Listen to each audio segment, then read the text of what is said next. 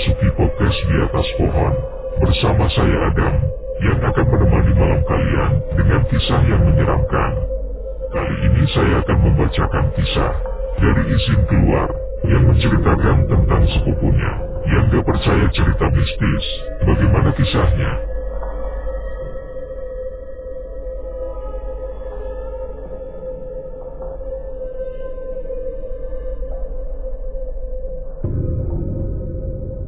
Jadi sepupu gua tuh sekolah berasrama, sebut dia Wati.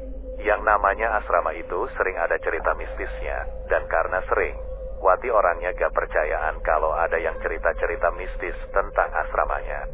Sampai suatu hari, di pagi yang tenang kata dia, sekitar pukul sepuluhan di sekolah, Wati ceritanya lagi, datang bulan. Nah karena gak ada persediaan, dia izin ke ibu asrama buat pergi ke asrama. Asramanya itu bertingkat, kamar dia itu ada di lantai dua, dan letaknya di ujung bangunan, jadi jauh dari tangga. Wati pergi dengan kondisi asrama benar-benar kosong karena semua siswi di sekolah. Sepanjang jalan ke kamarnya, dia biasa aja awalnya. Tapi sampai di kamar, dia dengar ada suara buka tutup pintu lemari dari kamar lain. Wati yang masih santai, coba manggil. Halo, ada orang? Ada yang sakit gak? Nah di situ gak ada yang nyahut atau jawab. Wati masih tenang aja, nganggep dia salah dengar. Terus pas dia lagi beberes barang di lemarinya, dia dengar lagi ada suara pintu lemari dibuka tutup sama ada suara bed digeser-geser gitu. Wati mulai sedikit merinding, karena dia ingat betul kalau itu asrama gak ada orang. Dia juga baru sadar kalau tadi dia berangkat juga asrama dalam keadaan terkunci. Berarti baru dia yang datang ke asrama. Dia beraniin diri buat jalan balik ke tangga. Pas udah mau dekat tangga, suara-suara pintu lemari sama bed tadi bunyi lagi. Asal suaranya dari dua kamar. Wati langsung ngecek dua kamar itu. Dia masuk ke kamar pertama dan gak ada siapa-siapa. Terus dia cek kamar kedua, keadaannya juga sama.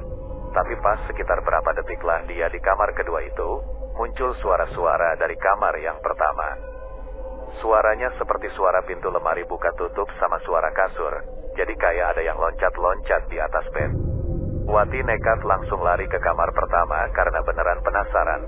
Pas masuk ke kamar pertama, ternyata salah satu bed yang tadinya bantal sama bonekanya rapi aja, udah berantakan.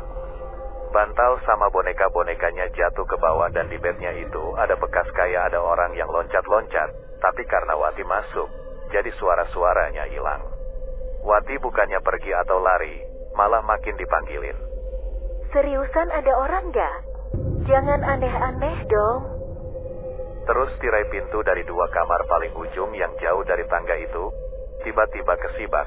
Padahal gak ada angin dan tirai-tirai pintu kamar lainnya gak ada yang bergerak. Nah Wati masih nekat aja teriak. Seriusan nih, jangan iseng dong.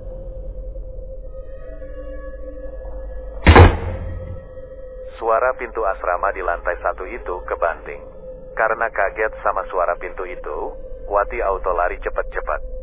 Pas lagi nurunin tangga, dia kayak dengar ada yang lari juga di lantai dua. Langkah kakinya berat dan cepat. Wati berasa lagi dikejar, dan pas dia lewatin koridor lantai satu, dia kayak dengar sayup-sayup ada yang bilang. Aku di sini, Kak. Suaranya kayak suara anak kecil. Tapi mana mungkin ada anak kecil di asrama ini? Karena tadi dia dengar suara kaki kayak ngejar dia.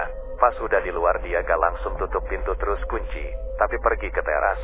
Kayak nungguin. Berharap itu cuma siswi lain yang iseng. Dia tungguin sekitar 20 menit, gak ada yang keluar. Akhirnya dia teriak-teriak sendiri. Sorry kalau gua ganggu. Gua cuma mau ambil pembalut. Dia langsung kunci pintu asrama terus pergi. Sejak itu, kalau ada yang cerita-cerita mistis tentang asrama dia, ya dia kayak percaya aja.